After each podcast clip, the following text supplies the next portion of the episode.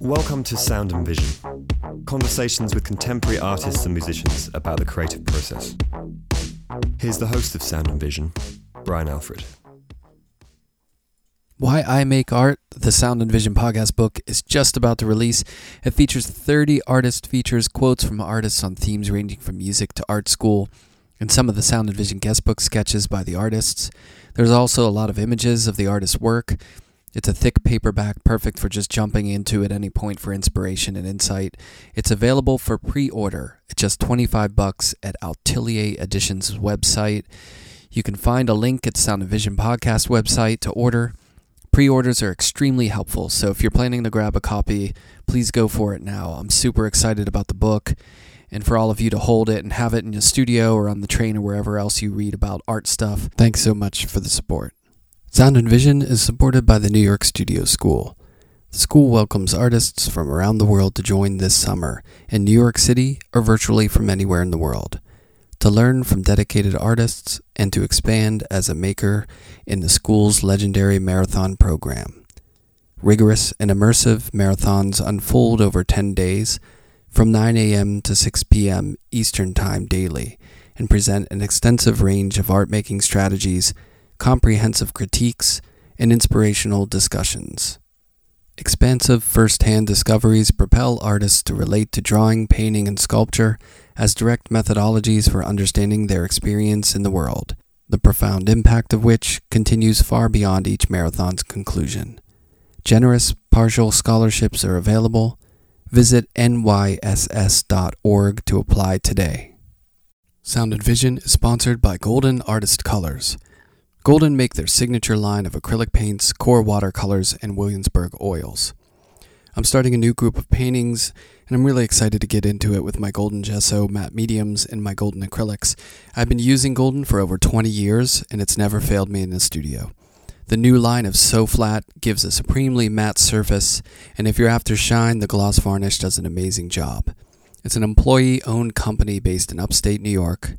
Golden's available in your local art store or online at goldenpaints.com. Sound and Vision is also sponsored by Fulcrum Coffee Roasters. Based in Seattle, Fulcrum makes incredible coffee that you can have delivered to your door. They have subscription services where you can have different blends delivered that you tailor to your favorite balance of coffee beans. You could save 20% on your order by entering the code Alfred Studio when you order from their site. Check out their amazing coffee at fulcrumcoffee.com. Laura Krifka is an artist born in 1985 in Los Angeles, California. She lives and works in San Luis, Obispo, California, and she received her MFA from UC Santa Barbara in 2010 and her BFA from California Polytechnic University, San Luis Obispo in 2008. Following earlier studies at Newbold College in England and Avondale College in Australia. Laura has exhibited her work at venues throughout Southern California, including the Torrance Museum of Art, Westmont Ridley Tree Museum of Art, LA Louver, CB1 Gallery, and Beacon Arts in Inglewood, as well as Zroboli Gallery in Chicago, Bravin Lee programs in New York, and Vast Space Projects in Las Vegas. Laura's work has been featured in various publications, including Los Angeles Times, The Huffington Post, Santa Barbara News, New American Paintings, and Artillery Magazine and her work can be found in the collections of the Santa Barbara Museum of Art, Westmont Ridley Tree Museum of Art, the Art Design and Architecture Museum at the University of California, Santa Barbara, the Beth Rudin de Woody Collection in Palm Beach, and the Pizzuti Collection in Columbus, Ohio. Laura and I spoke about growing up around seniors, painting about whatever you want, religious experience, ska, tight black rubber, and much more. Here's our conversation.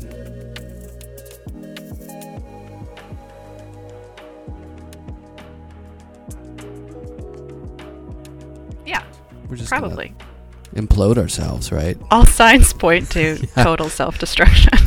Wait, I think we just started the podcast officially with that. All right. Oh, okay. It's good. all uphill from here. Woo. so, where were you born? You were you're a Los Angeles person through and through, right? Yeah, so I was born um, and grew up in Paramount, which most people know it as being kind of close to uh, Compton. And my parents divorced when I was young, so I lived different places with each parent. So also Sherman Oaks and then San Fernando Valley. So I spent like a lot of times on the freeways of Los Angeles, commuting from parents' house to parents' house. So I feel very at home on a freeway. I've never even. I, I'm really bad, honestly, with uh, Los Angeles geography. I don't know it well, but um, I've never even heard of Paramount. At first, I thought you were saying that you were brought up on a movie set. that would be pretty cool. Yeah, Yeah. no, it's just it's an old part. Um, it's like kind of more towards I guess Long Beach, like going further south. And Yeah. now hopefully I'm not screwing it up. I lived there till I was like 11, so um, yeah, uh, grew up grew up around there, and it just was you know like suburbs, hot. Um, fun in a way. Like a lot of kids our our area was where everybody went trick or treating so there's just like hundreds of kids getting out by the busload and it was fun. Our car got broken into a bunch. Um, Nice. like every full moon our car got broken into for a while Oh, which was odd. It yeah. was in the air. it was in the air. What- it was a 1992 toyota previa the one that kind of like those blue egg shaped cars.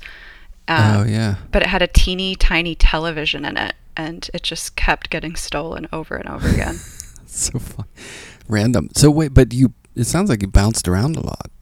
yeah so i lived all around there and then we moved my mom and stepdad moved to newbury park which is like ventura county uh, so it's like 45 minutes north of la uh, Okay. because my stepdad got hired to work at a retirement center and we moved onto the property so from 11 to 18 i was living at a retirement center like an old folks home and i So worked there and You're comfortable around old people. i am very comfortable around the elderly Are you an old soul? uh, obviously yes i'm very wise um, i Uh, have a lot of opinions i like Self-assured. old caramels from the bottom of my purse That makes sense. hmm hmm you like old movies? Ragtime. I like the ragtime. Yeah, well, my dad was older, um, not like geriatric old, but he was 50 when I was born. And so I think, yeah, so his cultural taste, what, like it was jazz, and uh, he played like trumpet in his 20s. Nice. Yeah, so I think in some way, like I grew up listening to like an obscene amount of Frank Sinatra because he idolized Oh, he Frank Sinatra. He was from New York. He was Ah, from Brooklyn. He grew, you know, was born in the 30s. Yeah, sure. yeah. So like that era felt very magical to me and like what being an adult was like was, you know, living in a Frank Sinatra song. Yeah. What did you like? Other stuff? Did like the old big band, Yeah, like old big Bunny band Berrigan stuff. style? You know, like the old timey stuff. He I love liked, that music. That's why I ask. Yeah, he liked. I mean, it's hard because he he died when I was 17. So I think the age in which you start to become aware of your parents being cool or uncool, uh, and you like discover their taste, I didn't have because he he started dying when I was 11, and so really it's Oh, like my my conception of who he is is really limited to the perception of a child. Right. Um, but like he really liked Tito Puente. Like, that oh, there we go. Now we're talking. thing. uh, That's not car. weird at all. You said that as if it's like a weird tangent. I mean, Tito Puente was like Oh, amazing! you no, know, it's just great. Mambo like- Mania. Yeah. It's That's so good time music. all of that stuff feels like my chi- my childhood feels like that kind of stuff. Yeah. And uh, what about visually? What what's sort of like how would you describe your visual childhood?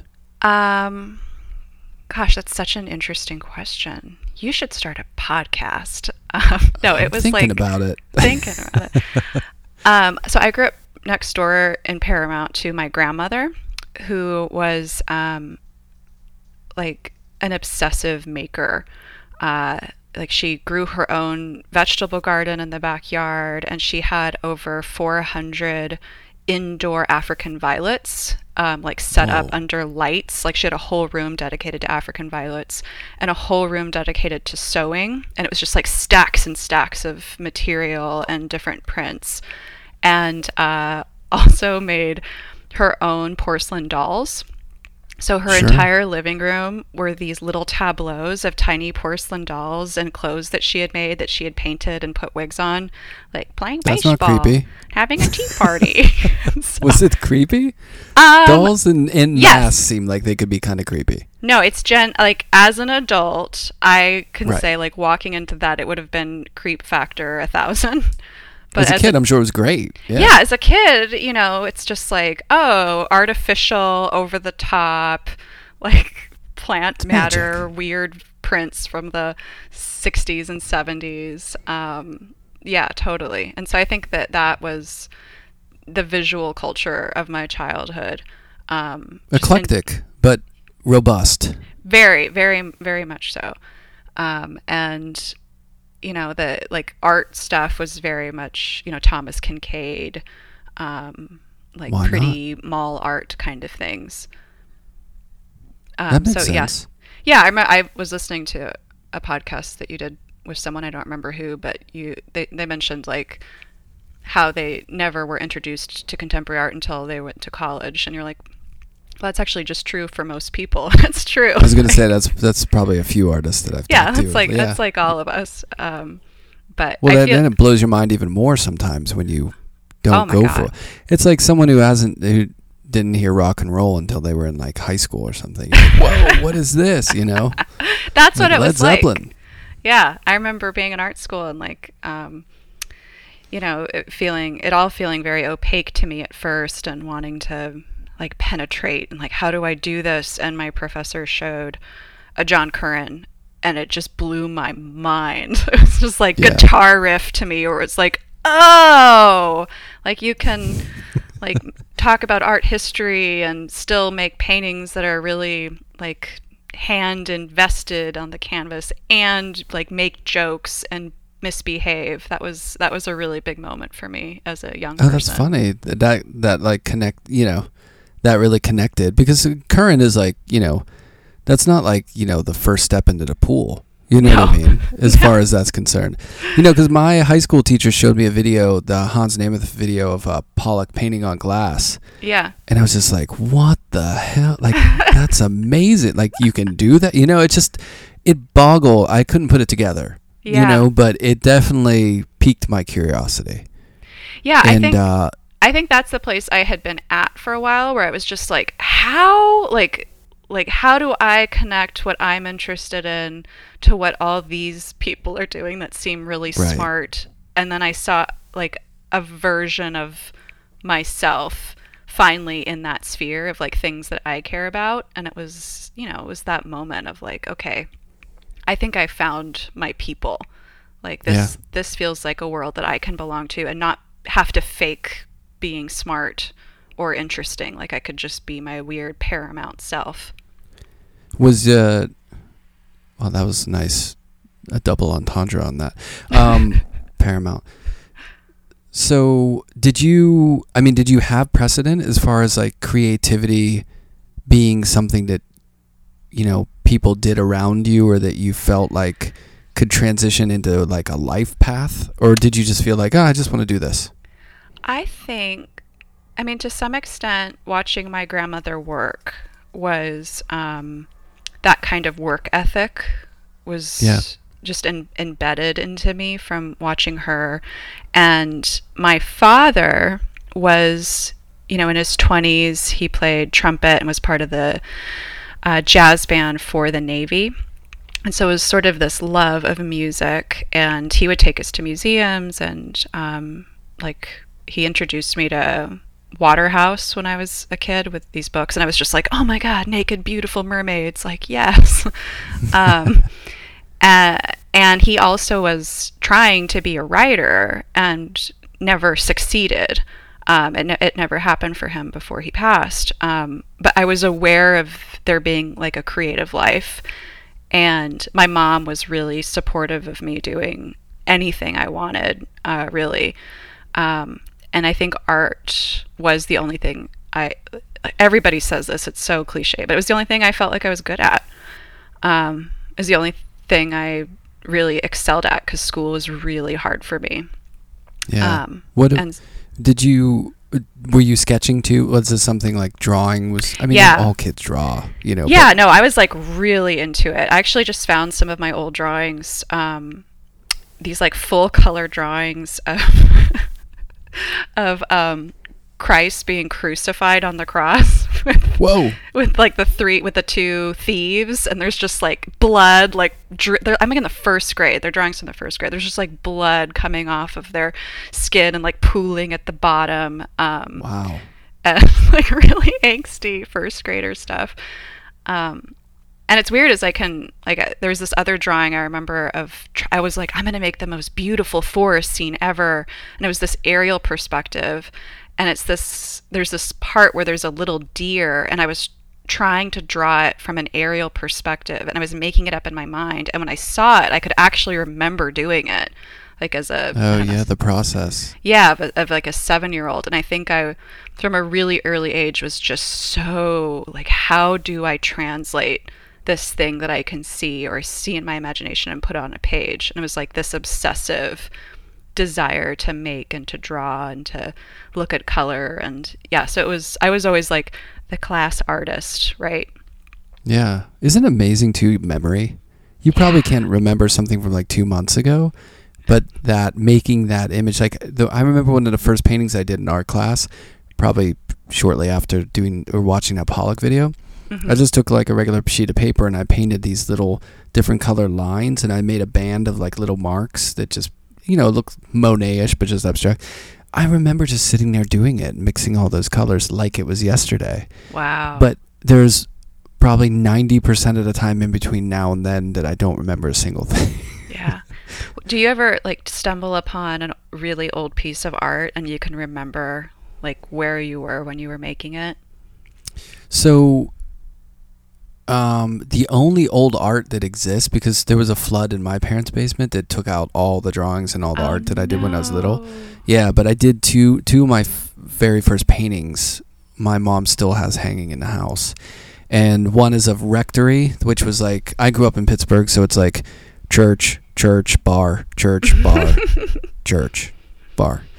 So, uh, like, catty corner to where we lived was a view of the rectory of the church. So I, I painted that, and the other one was like an imagined view of Venice. But yes, when I look at those, I distinctively remember like the acrylic paint and how I put it on paper. You know what I mean? Like the yeah. there's like details there, Yeah. and it was you know a long time ago. It's weird. I it but those kind of memories are usually creative that I have that are specific, like cutting grip tape from my skateboard and like cutting a design into it. I Right. remember on my first skateboard doing that, which is like a pretty specific memory, you know. I wonder if other people have that, if it's like a specific artist thing or if it's just being like a tactile person, like the way you connect so significantly with like hand eye stuff. Yeah. I don't I I think I was listening to an interview of a guy talking about who does custom guitars and he had very specific memories of of guitars and what he did on them. So maybe it's just the connecting with thinking about it and the combination of like physically doing and thinking about it. Right, right. But it might be just be an artist thing. I don't know. I'm going to claim it. It's, artists, it's so- no, only artists and guitar makers. We're special. it's pretty special. but yeah, it's you know you you were drawing when you were young, and you sort of had this roadmap of like feeling like this is what I'm comfortable doing, or I'm good at this. hmm So when did you? I mean, w- when it came to high school, were you already in that mode, and you're thinking about graduating and you know pursuing arts after that, or was it more of just something you were doing and you didn't have that framework yet? Oh gosh. It's an interesting question because it's the question of like when did you go from being like I'm good at art to this is a career path, Yeah, right? like this is what I want to do. Yeah, Almost I like think the the grown up, like I want to do this when I grow up. You know? what I yeah. mean? I think my answer to this is like really embarrassing and very revealing, but I'm I can, I can tell you what it is. Yeah, Um, let's do it. No one's listening. no one listens. Nobody listens to this. Um, No this. so You're safe. it, okay, I feel like this keeps coming up, and I'll just talk about it. So, um, I mentioned like my father died, right? And he died when I was at the end of the seventh grade. And I was grew up really religious and I want to like make it clear I'm not religious anymore. And so I I don't stand by this reasoning. But um when he died, I think I was so desperate for like some purpose of like, why did this happen? What does it mean? Why would God do this to me? And I was drawing a lot, and I would draw these um, fairies out of a Brian Froud book, who was the illustrator and helped conceptualize like the labyrinth with Jim Henson. Like he helped design Oh, all those puppets and things. Yeah. Um, Dark Crystal, Very- right? Like I was Oh man, those. Like super into it. And so I was Yeah, drawing cool. out of these his books and I remember just one day it like clicked. Like I really understood um how to relate like one line to another in terms of space and I could copy for the first like really copy well and quickly um, Yeah. his work and I remember like I remember the morning it was before school and I'm drawing this like little pixie and I get it right and I just was like filled with this huge rush of adrenaline and I couldn't wait to come home and finish it. And then I remember thinking like oh this is what needed to happen. Like my dad had to die to like open up this part of myself so I could be an artist and so I have to be an artist now. And like Wow, that's that's deep. That's heavy and deep. I was a heavy little 12 year old. Um, and so it's funny. It's like, great. I, for me, it was, that was always like I was going to be an artist and it was very much tied to, um, ideas about religion and like, like I look at my journals from that time and it's, it's like, I'm going to paint for Christ. like I'm going to show Wow. the world. Um, and so, yeah, like I was very earnest and wanted to make the world better and wanted to like use a use a gift and like really believed in this idea of a gift. Um, and then you know it, that changed as as I grew up and kind of saw the world really differently. Um, but I have a lot of compassion and, and tenderness for that that twelve year old version of myself. Yeah, that's pretty amazing. Like you were tapped to do it in that sense in relation to that event. Yeah, yeah. It's. I mean, I'd- it's, I can imagine. That's just that that seems like a really meaningful and, you know, even like you said if you don't believe what you were believing at that point for that to become the entryway into you know, this is what I'm doing. I mean, I think I was just like, well, I don't really. I was in pre med, and I was like, I don't really want to do this. You were I pre-med the- Yeah, and then I walked through the art school, and I was like, oh, this seems kind of cool. I guess I could just do this. You sound like you're good and smart at other things besides art. That's debatable. No, I think I, when I was in pre medicine, I was in a class in college my first semester with a bunch of Doogie Housers. Like these kids were like geniuses, and I was like, you know, what did the, you know? I I asked the kid next to me what he did over the summer, and he's like, oh, I learned like the binary number system or something like that. And I was like, yeah, I Oh. just skateboarded all summer, and I knew I was in the wrong place. it's like maybe a surgeon isn't my calling. So You could have been the bad boy of the surgeon, you know, club. I don't know. What yeah, no one wants the bad boy surgeon like working on them. You know what I mean? That's true. So what what was the transition to you know the work migrating out of your calling in relation to that religious event or that passing to you just diving into you know like how was school because you School. you went to school in in California as well right are you a you're a lifer you've have you spent a lot of time outside California I spent a year and a half outside of California. So how was um, that It was good. I was in England for my first year of college.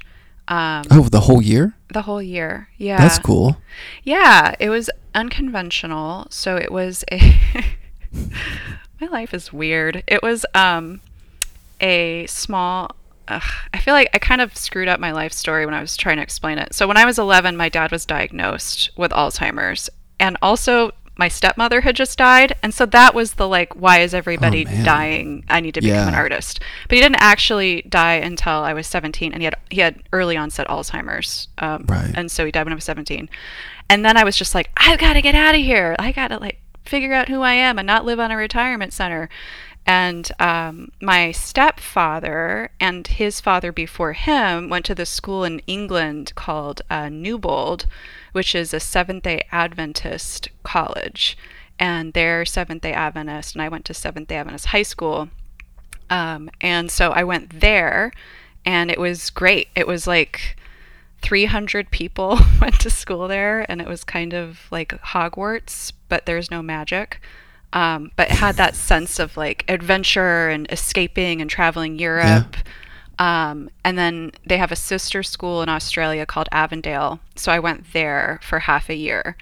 And then I came back to California and um, went to school at uh, actually at Cal Poly San Luis Obispo to finish up my three years. And um, you know, I, I don't feel like my real education began until I started at Cal Poly. I think England and Australia was me just having to escape my childhood and Yeah, and you're learning. You learn when you travel. Like Yeah. you just learn getting outside of your environment. I Totally. think is like critical, really. I just had I to had to grow up and all of that kind of stuff, um, which I highly re- if anyone if anyone young listens to this podcast, uh, go away from everybody. go you know. grow up. Go grow up. We don't grow up. Artists never grow up, do we? I'll let it's you kind of know. like kids inside. yeah, we're just children. I want to draw. I want to color Right. for a living. I just want to make make pictures in my little room. yeah, totally. Um, yeah, and I went to school, and I was just um, pretty ferocious. Really, and if you could imagine the person that was cri- painting Christ bleeding on the cross and decided God chose them to be an artist was intense in school. Yeah, you weren't Um, laid back about it. I You was not laid it- back. I Yeah, was yeah. kind of a lot. Um, but I think just like, you know, as now that I am a professor, um, I can kind of again look back at myself and see that intensity and passion and drive and just like an insatiable curiosity, um, just wanting to, wanting in. I think I just wanted into this world because I could really see a future there. Um, Yeah. Well, this this these experiences are kind of like I almost said painting a picture. Jesus. Um, do it, say it. no, I, I didn't just say that. No, it's it's informing what I've when I looked at your earlier work. I can sort of see that seriousness to sort of like I don't want to say religious iconography, but maybe tapping into art historical sort of like Yeah. vibes of like Totally. seriousness and and you know thinking about existence and spiritual and all that stuff. There's a heaviness to it. big time and it was it was all there I, like i i sometimes feel tentative to talk about my life story because i feel like it takes all the mystery out of my work Oh, whoops. it's just no like one, again, no one listens. Don't worry. yeah perfect great okay secrets back on Secrets. Yes, yes.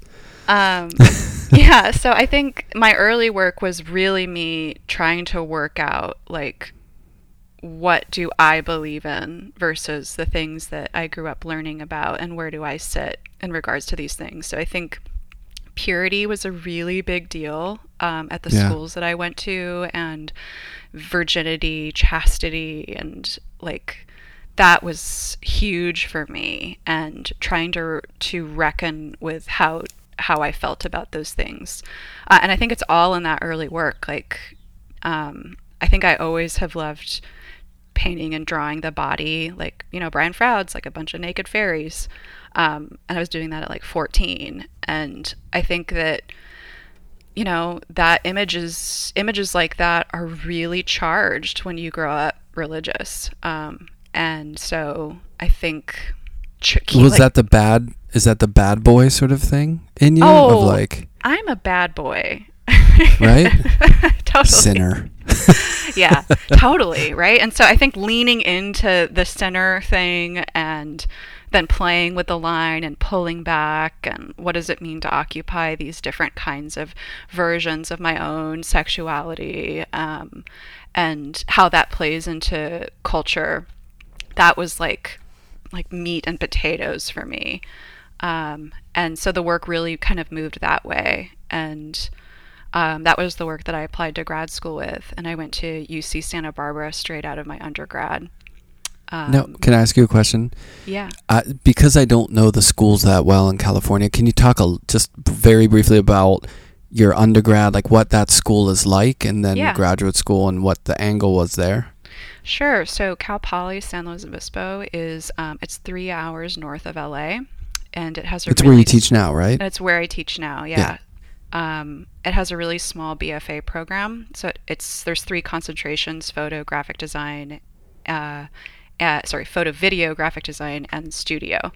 And Right. the studio program has about like you know 10 to 15 students per class, uh, like per year. And Yeah. uh, but you're mixed in with all the other majors, uh, the other concentrations, and it was great. Like I worked with um, Michael Barton Miller, who's since passed away, and then Daniel Dove, who now teaches at Long Beach.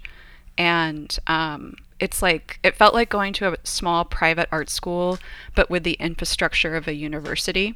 So you're taking all these other classes besides art, but then you have these really intimate class sizes. Um, I like could I couldn't have picked a better school. It was the best school I could have possibly gone to, and now I work I- there, so I'm like plugging Yeah, in, I th- I feel like that's. I mean, I, I didn't go to art school ever, so I kind of Even for um, graduate school?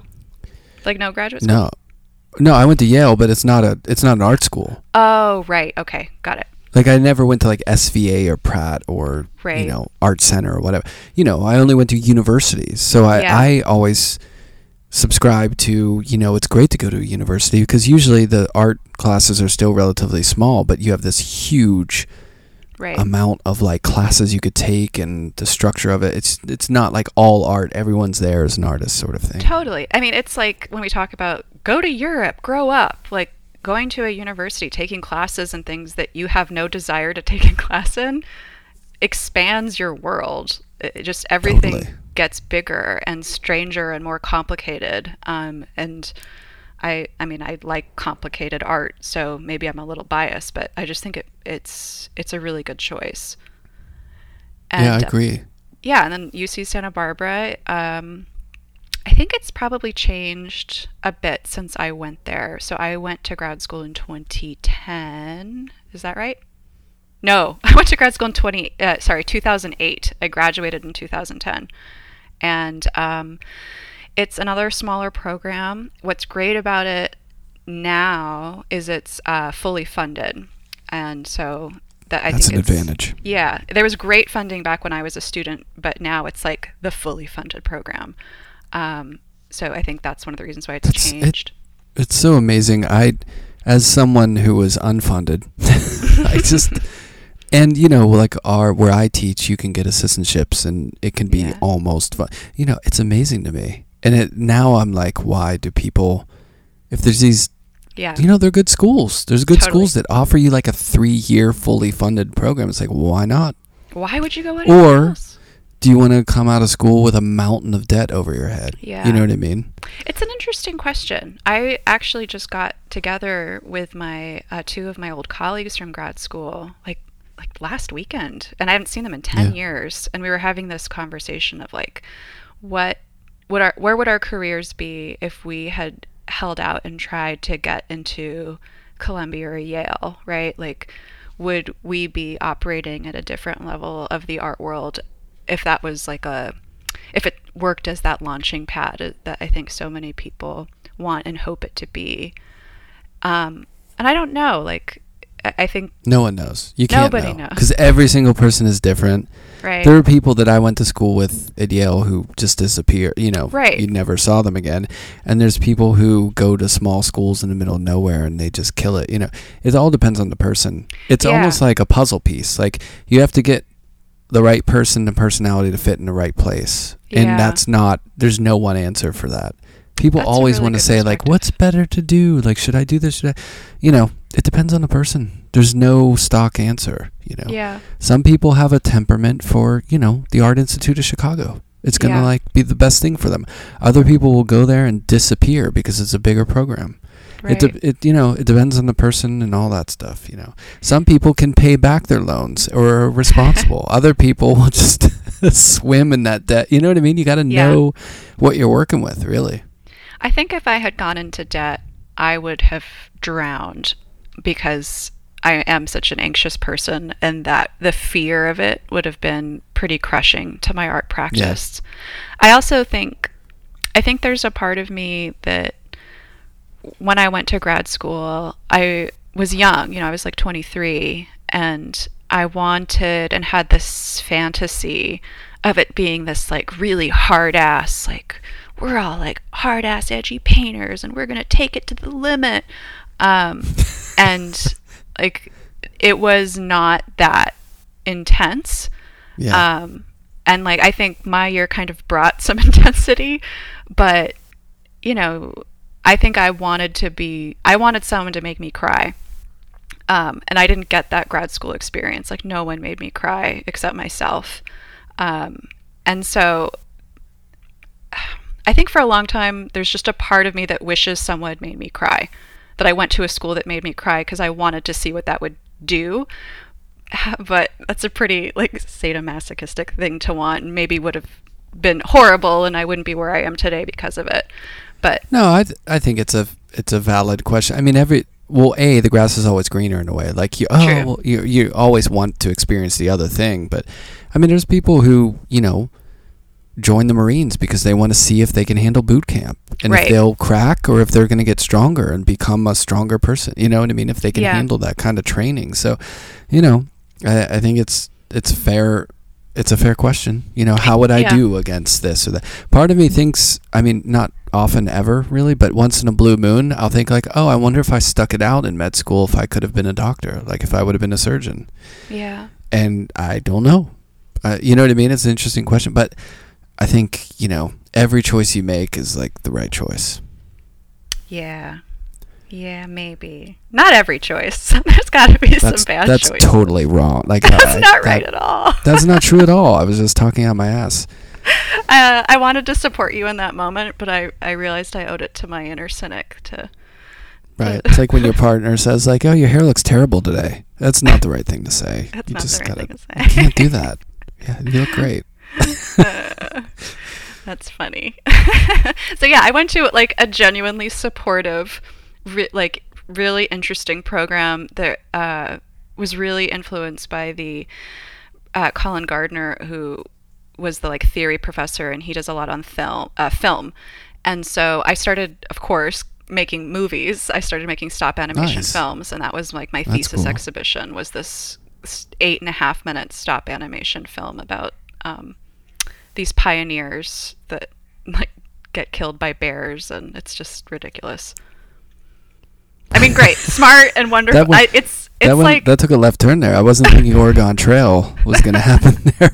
the work. I mean, the work changed between um, undergrad and grad school, which was funny because it's like I impl- I applied with this very sexy work, and then I decided I wasn't that interested in that, but I was interested in power and like ultimately what I was interested in was power and mythology, these different kinds of mythology, and uh, then I was really looking at like American mythology and this idea of um, like manifest destiny and how screwed up all of that is, and these like ways in which people lie to themselves and then do horrible things. Uh, and so that's what my work in grad school was about.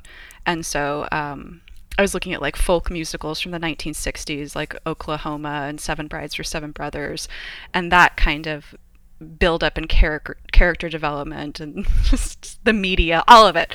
I was very grad schooly. I was very much a grad student, and uh, grad school. That's a good adjective. yeah, Yeah, I was a little grad schooly in grad school. I was grad schooly. I was angsty. Um, yeah, That's cool so, though that you were getting into film. Like the film was entering into the equation. Yeah, yeah. My first two shows in Los Angeles, um, the film was like really important. And my first review I got in the LA Times, um, it was like this huge painting show and sculptures and film. And the review was all about the film. Like it didn't mention the paintings at all, which is funny because I was like, thought of myself as a painter. But Right. in truth, looking at that body of the work, the film was by far the most interesting thing. Um, and I, I think that I hope that the paintings have caught up to the film. Definitely. I mean, I haven't seen that early show, but the paintings hold their own. Thank you, thank you. So the the sort of cinematic influence did that slowly migrate its way into the painting, into the still image, basically? Totally, yeah. You're still yeah. into that. I was reading an interview where you were talking about you're really interested in that sort of like the dark side of people, and conversely the the positive too. But is that something that that you tapped into with film? Yeah, I mean, I th- I think it was. I think what I liked about film and how the film influenced the paintings was about narrative. Like I remember making my first stop animation film in grad school. I built this like beautiful set and this like weird little puppet and he's like walking around and I had this moment where I was like, "Oh, something has to happen."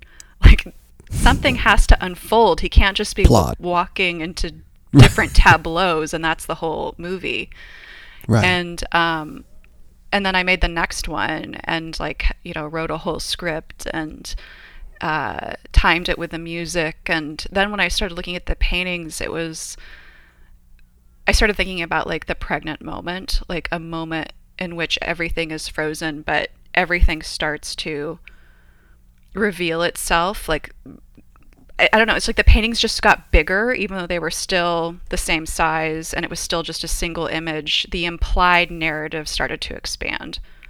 Um, like I guess the world creation got bigger for a Yeah. large period of time. Yeah. Well, that's um, it's kind of poetic. You know, I noticed that the shift in the work too Mm. seems to. I'm probably wrong, but uh, I mean, they the early work looked like it was more about this scene or this image Right. and the implications of that, whereas the newer work feels more of like there's almost like microcosms of activities and worlds that are that are butting up against each other, Yeah. and I think and the the palette too, obviously, is like like the really vibrant different. yeah, the the total shift. When did that shift happen? Was that post post school, like way after school? or- Yeah. So I think so. I was looking at like sets and MGM musicals and these really over the top uh, worlds and landscapes, and then looking at a lot of art history. Um, and then I had this show, the the show I was just referring to in LA, and I didn't like it anymore. it felt. Um, I don't know, just too. It was like veering into fantasy in a way that I was not interested in.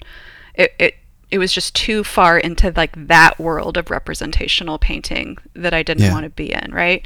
And so there was this realignment where I was like, I need to look at different things. Um, and one of the things that I looked at was my uh, great uncle, so my grandmother's brother, was a filmmaker.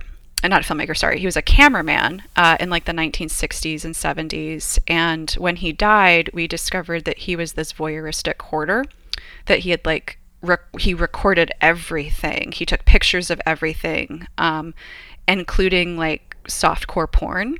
And there was like a ton of it from the 1960s, these like slides. And I inherited these when he when he died when I was a teenager. I can sh- well, we're on you Zoom. inherited. Can I show you my uncle's porn? It's in my desk. so anyway, I started Uh. looking at, at these images and making paintings off of them. Mhm. And uh, that was for my show with, with BravinLee in New York. And I it forced me to learn a totally different language. Like it was a different era. It wasn't about art history. It was about a time period. So it was a totally, it was a totally different. It wasn't Yeah. art historical. It was Right. like this other sort of presentation of it. this imagery. other thing, right? And it forced me to not think of space in terms of landscape. Like all of my paintings were basically landscapes at that point with people in them. And Yeah. most of these were interiors. And so it was like, how imaginative can I be with um, a wall? like how, how how much enthusiasm and strangeness can I get into just a wall?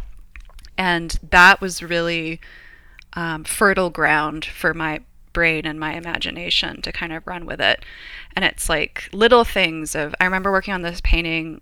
Um, it's called Scar, and it's a woman with a scar on her belly, and she, um, the like the way in which her crotch and then thighs meet create this Y shape. And then I remember creating a similar Y shape with the carpet and uh, the wall of like just the edge of the wall behind her, and then this this rhythm, like a, a visual rhyme, being created with such little information, and that was a huge aha moment for me, where it was like, how can I start to create these inner complexities in a painting that are purely visual and in a lot of ways kind of like verging into abstraction that it's just Yeah. about color and form and Formal then- issues. yeah and then how does Yeah. that infuse sort of a, a- like a deeper inner psychology into the painting itself and Yeah. it became this other way for me to talk about the artificial which is something i've always returned to in my work in these different ways um, it, and it to me it felt like this i wouldn't say a new way because people have been doing it but it felt like putting it in painting like i i could start to make it my own and it wouldn't feel like i was copying somebody else or like trying to do a new version of this thing someone else had already done. Um, so I was looking at a lot of like like my my guy was Stanley Kubrick, right? Um, like the way that he builds worlds and um, creates visual storytelling through sets and form, like figures in those sets, um, was really exciting to me. Yeah, yeah, and the the, the formal elements of those movies.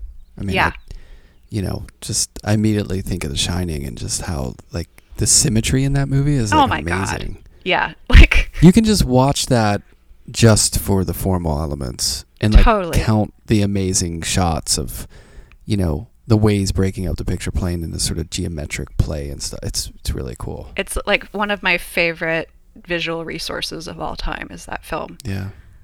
And then Yeah, of, and then really the story is fantastic, right? And so it's I like know that it's too. both. Right. And I'm sure you love spoiler. You can't spoil that movie. Remember at the end when there's the picture on the wall Uh and they're playing that old timey jazz? Yes. It's like the perfect. Oh, it's so good. It's so good. It's Have you heard good. Deerhoof's cover of that song at the end?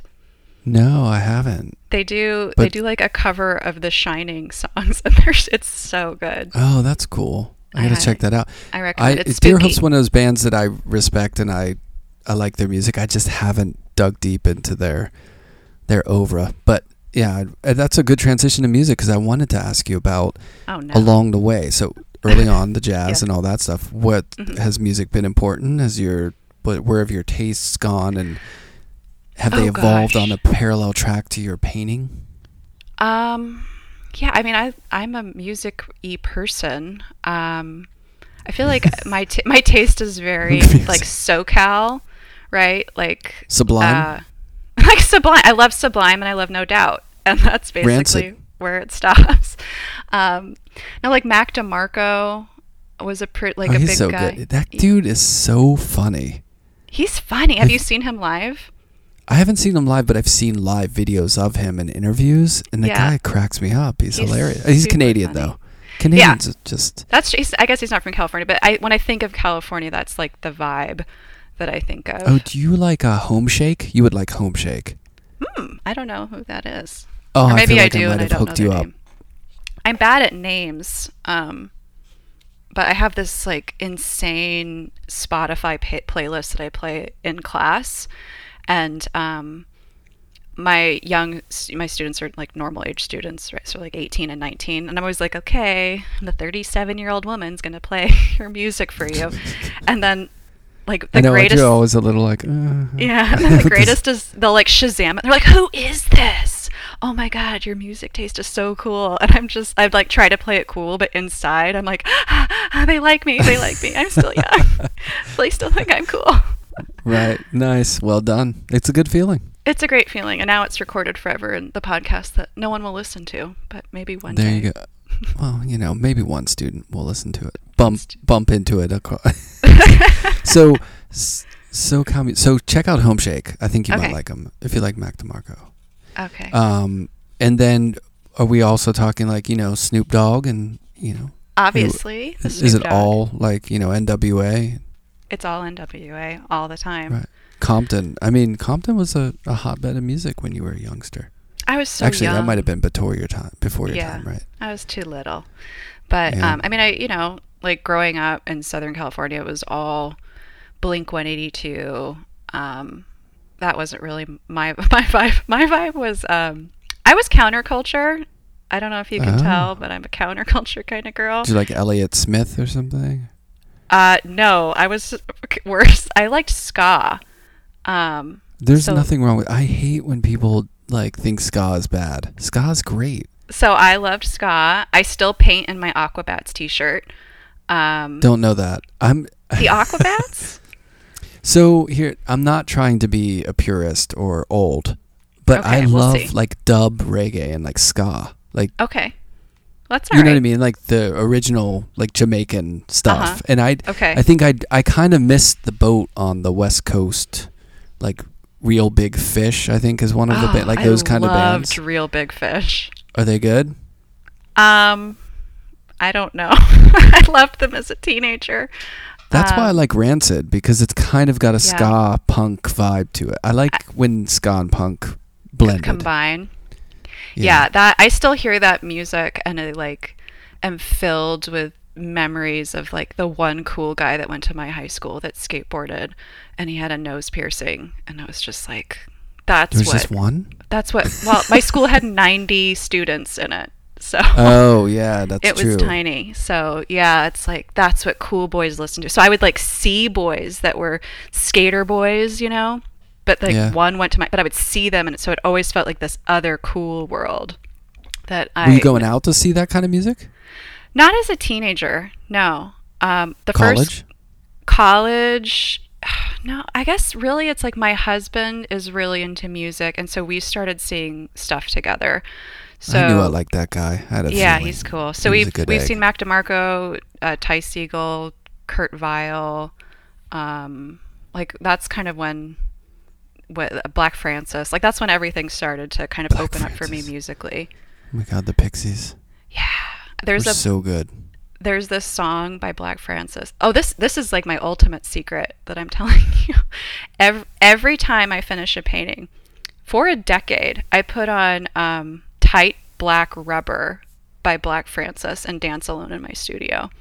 That's Um, the closing party for each painting. Each painting, when I finish, that's the song I put on, and I dance hard and ugly, and I love it. It's like to me the ultimate song of freedom and ownership, and like bad boy painter girl.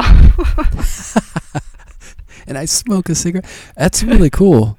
So you, that's such a great connection though between making visual work and then the, a song being related to that process. oh yeah. Because I was gonna ask, like, what if you, if you could describe it, like, what do you think your paintings sound like music wise?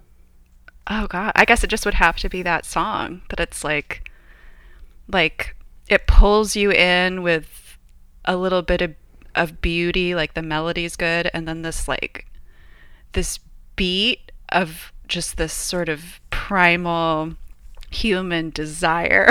And then it's Yeah. it's just like sexy and like I don't know he, ju- he just sounds like this animal man.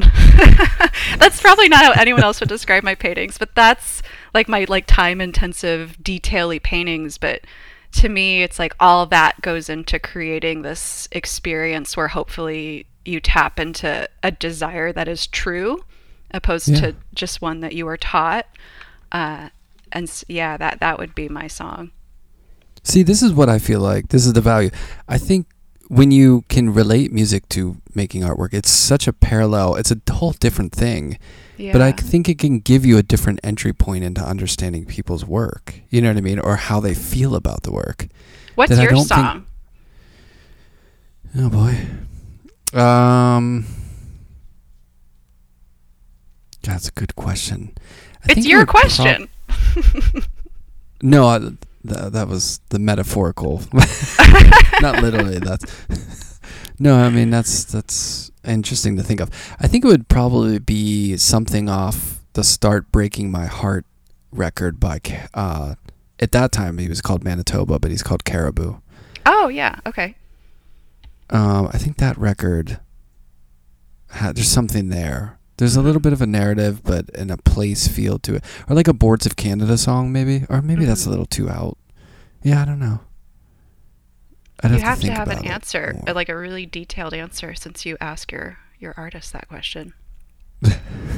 Unless you've answered this every time, like every time you've asked No. someone this. Not at all. Okay, And um, obviously, because I don't have a stock answer for it, true. um, yeah, I don't know what I. But I would say that Manitoba record was big. Okay. Like I knew when I listened to that record, I was like, I think this is kind of what I want the vibe of my artwork to to sound like or or look like.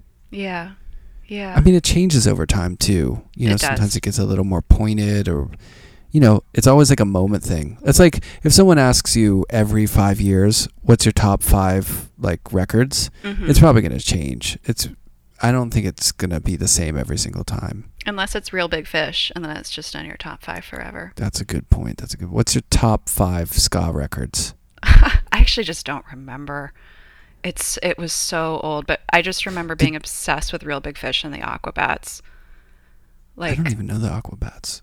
they're it's I kind of think it's like kids music now. It's very silly. It's silly is dialed up to about a hundred. Um, Did but you, I was uh, a did you- silly gal. Did you ever listen to like Desmond Dekker or like the Jamaican ska, like the No. original stuff? Just like sad Southern California girl ska. That's not sad, is it? Ska always It's seems so sad. upbeat and happy. Big bad. Remember um, Big Bad Voodoo Daddy? Oh, of course, yeah. Yeah. They were almost like swing slash. That was swing. slash- My brother did swing. He was like a swing dancer, competitive, and he did the whole thing, like the hat. Oh, that's he wore so this. great. He wore a Stetson hat. And he didn't smoke, but he'd have like the cigarette pack in his shirt. He'd like throw the partner under the legs and Oh, like, scoop yeah. him up and all that stuff. He It's could do the pretty amazing. flippies. You know, I Yeah, think that's the technical term. Flippies. grad schooly, musicy. I'm pretty musicy. I have a rich vocabulary. And listen, that's the gift of the English language. Just add Y to it. You know, Yeah. this is getting podcasty. It is. Sorry. So, what are you working on these days? No, no, that was a joke. Oh God. What do you like? What's the? Are you working on something specific now, like a show or? so I, I have a show up right now that comes down next week uh, and that was the entire show was made in almost exactly one year and i started it when my baby was five months old uh, and so it was crazy it was like the stupidest thing i've ever done in terms of trying to make my life manageable and happy um, but I feel like I keep saying this. I've said this multiple times to people, but I want to qualify it for the record that it's because I was given the opportunity to have a show at this beautiful space, and you don't want to not do that. Like it, it was You don't want. You don't want to pass it up. you don't want to pass. So I just went for it. Um, and I, yeah, I put together this show and it's finished. And then I like swore I wasn't gonna paint for a few months. Um, and then of course, like I have a painting that I just started uh, working on yesterday because I can't stop um, working because I'm a crazy person. I hear you. I was promised after my recent show that just closed that I was going to take a break, and I got I ordered four stretchers and started back up. Good for you. But sometimes you you. gotta strike while the iron's Yeah. hot. You know. Oh, can I think- ask a question? Oh, sure. Not to interrupt. Was Dawn in that show? It was, yeah. It's a pretty great image. Thank you. Thank you. It's real beautiful and haunting at the same time. I think.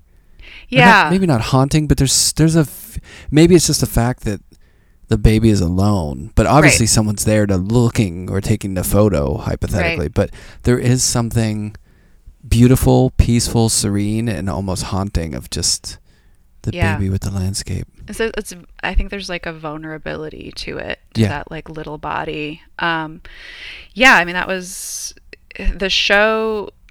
I I definitely think you look at that body of work and you can tell that I made it, but it's different than my last show for sure. Um, and I think it's this really intense time capsule of what it's like to be a new parent, like the first year and a half of your child's life. What does it mean to make art and come into contact with this kind of just mind blowing love and total loss of identity. that just like everything is like placed at the altar of the baby.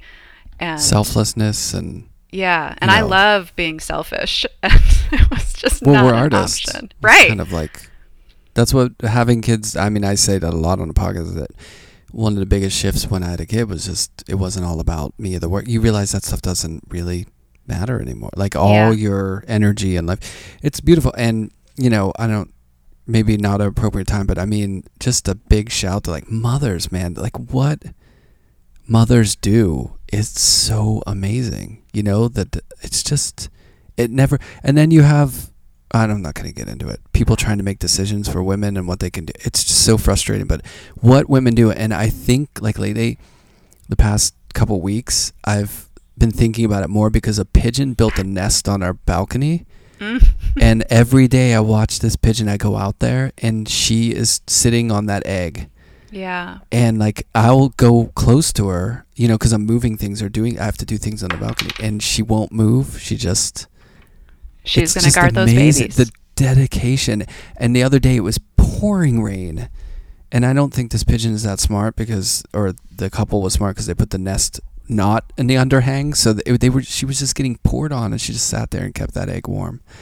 It's so amazing, you know, That's that me. dedication. I'm that pigeon. I'm going to keep my baby warm. I'm going to be in. Exactly. No, it, it is. It's mind blowing. Just the the love and the commitment and just the way you like dissolve away um, from yourself, and then you know you think about the different stages when a new child enters your life, and I think there's a lot of emphasis in the beginning on there's a new baby and you aren't sleeping and it's so crazy, but the hardest part is when you try to reoccupy your life. Like when Yeah. you walk back down to the studio and your child is upstairs crying, and it's like, okay, I have to do this. Like, I have to occupy artist Laura. And um, I think the show is, it's truthfully about that, of like trying to reoccupy that person. And now that it's done, I feel this tremendous sense of freedom of like I can paint about whatever I want again. And um, it's like I had to make that show about that thing. And now I want to just do whatever I want and not on a deadline for like a minute. Like I just want to make something and not be afraid of failing. Yeah. I, it's just, I mean, moms. It's amazing. I'm, Shout I out to the like I'm pretty. I feel like I'm a pretty committed dad. You know what I mean? And I'm I'm I'm there. I'm present, and I try Yeah. to be as, you know. But it's nothing compared to what mom. I mean, you know, it's it's just amazing. Sorry, I didn't mean to interject that into the conversation or How on dare you. you compliment mothers and acknowledge their Just don't wanna go on a- didn't want to go on a tangent, but I don't know. It's it's been nice to talk to you because it you know you're it's it's you're relatively new in the experience of it, right? Yeah. You know, Oh, I'm right at the you don't have beginning. like thirty year olds, so uh, it's intense. I remember when I was. I didn't have a lot of friends who had kids whenever I was my kid was little, and I wanted to talk about it more. Yeah. You know, and it was just like, is anyone? Am I crazy? I was like, is this hard? like, is this, is this not hard for everyone? You know what I mean? Like, you feel Yeah. like, oh, where's my people at right now? You know, It's. so- I feel like such a jerk talking. I feel like I keep talking to people about how it's hard, um, and No, it is. It's And you should. Everyone should. it's You're not just like- saying that like you don't want to do. It. It's just Right. it's tough, you know. Right. Totally. And all these things about like, you know, talking about being an artist and having children and how that was such a taboo for a long time. And I think people are really pushing against that now and it's more accepted and out in the open. But sometimes that feels like this tremendous amount of pressure to be like, no, I can do it all. Like, I can be an artist and be a mother, and I'm both these people, and how dare you exclude me? But then to actually be trying to do it and feeling just like just weeping in your studio as you stand in two inches of water because it flooded and your child's crying upstairs no. and like having to do this it's um it's i'm a different person now than i was two years ago um and like realize what my hope is that that's okay you know that that i Yeah. don't have to be 28 forever that i can get into my late 30s and into my 40s and into my 50s and still have something valid and interesting to stay, say that other people will care about. Oh, Um, completely. Uh, well, I'll say two things. One is, um, you know, I haven't been to your shows over the years. I haven't seen your shows over the years. I've see, I can see the work, but I feel like the newest work is just like next level. Like I feel like it's getting deeper hmm. and just it's stronger. I think you know what I mean. Like I'm Yeah. there's it's it's hitting on different levels and you know and i can say from experience like i'm pretty close to 50 now and i hmm. feel like i have more to say or more i'm i'm kind of like enjoying the the kind of feeling of like you know what like i've earned like Yeah. where i f- how i feel now and i feel very comfortable in whatever mistakes i want to make or whatever dumb stuff i want to well you know what i mean it's just like what Yeah. you know age gives Yeah. you this experience gives you this nice um feeling that you you're okay with what you do you know what i mean Yeah. hmm Well, first, just thank you. That um, that actually means a lot, and uh, that's something to look forward to. You know that I, I hope it's a place that I get to. I think I'm working on it. I think there's just this fear of how does the artist I am and will always be no matter what intersect with the rest of the world, right? Like we we sell paintings in order to make more paintings right that that like participation in this world isn't just reliant on being earnest it's reliant Yeah. on people agreeing and thinking that this is interesting and doing something with it. And i think i'm still at that place in my career where i'm thinking like is this okay? You know is is this new version of me okay and the next version of me okay?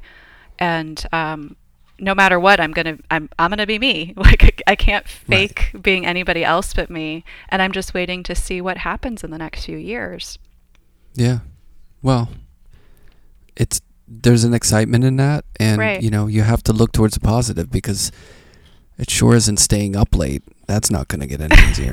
that's true and also this it's all just gravy right like I get to make paintings and people buy them and sometimes they'll get into a museum collection and maybe this will happen and maybe that will happen and maybe all my wildest dreams will come true or nothing will happen at all like it's it's wonderful like it's it's um hard and difficult and sad but like it's a wonderful example of what just living life is too. It's wonderful and difficult and sad. Yeah, and after after the last 2 years of the crap we went through, I mean, you know, every day I'm in the studio I'm just like, yes, you know, yeah. Mm-hmm. gift. yes You know, cuz totally. uh, we could have just been locked in and locked and, you know, yeah. I, I, I just feel like, you know, thankful for that ability to do it. You know. Yeah.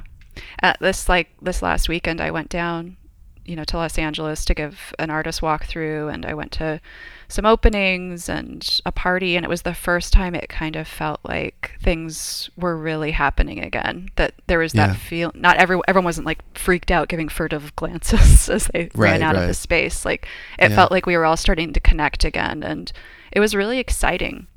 Um, It's nice, I feel, right? I feel hopeful. Yeah. I mean, you know, people were saying New York was dead or everyone moved out and it's done or whatever, and it's like this place is jumping. It will never be dead. No, I know. It's New York, and it's just you know people. I think people got a little bit of glee. Some people were just like into saying like, yeah, I heard Yeah. it's like bonfires under bridges, and you know, no one, all the stores closed forever, and you know, this place is like jumping. Everyone wants to declare everything dead all the time. I know. Not Weird, us, right? though. Nope. Painting's alive and Pa- kicking. painting's alive, dang it. Painting. So sp- it's funny how it's you never hear like well maybe I was gonna say you never really hear sculpture's dead or ceramics man that's dead Ceramics like, is no. dead. but painting loves to be pronounced People love dead. killing the painting. Yeah. Yeah. That's because it's got it's privileged. It does well all the time. You know, it's kind of like pedestally painting. Yeah. It's because it's the best. Whoops. Just kidding. It's not. It's, It's- uh, we're an hour and a half in. Everyone checked out at this point. All the secrets gone. can be secrets at this point. well, how can uh, what's the best way for people to check out your work? Where you know your sh- well, I think by the time this comes up, unfortunately, your show will be down. But yeah, you no. so I, I how can I people? see? I show at Luis de Jesus in Los Angeles. I'm on the Instagram with my name, Laura Krifka, and I have a website also that is my name.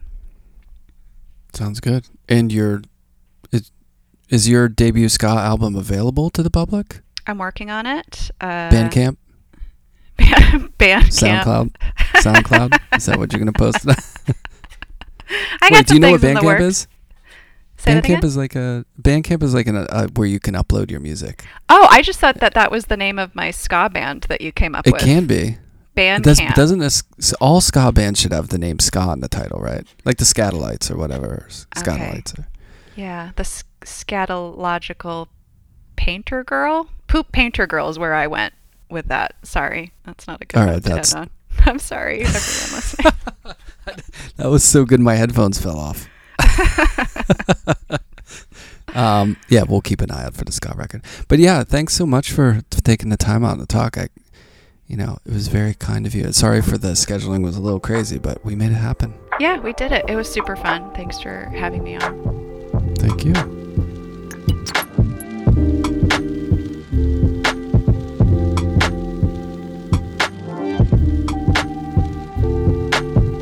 Big thank you to all you listeners. Please, if you like Sound and Vision, take a minute or two and leave it a rating and review on any platform iTunes, Spotify, Google Podcasts, wherever you listen. It really helps out.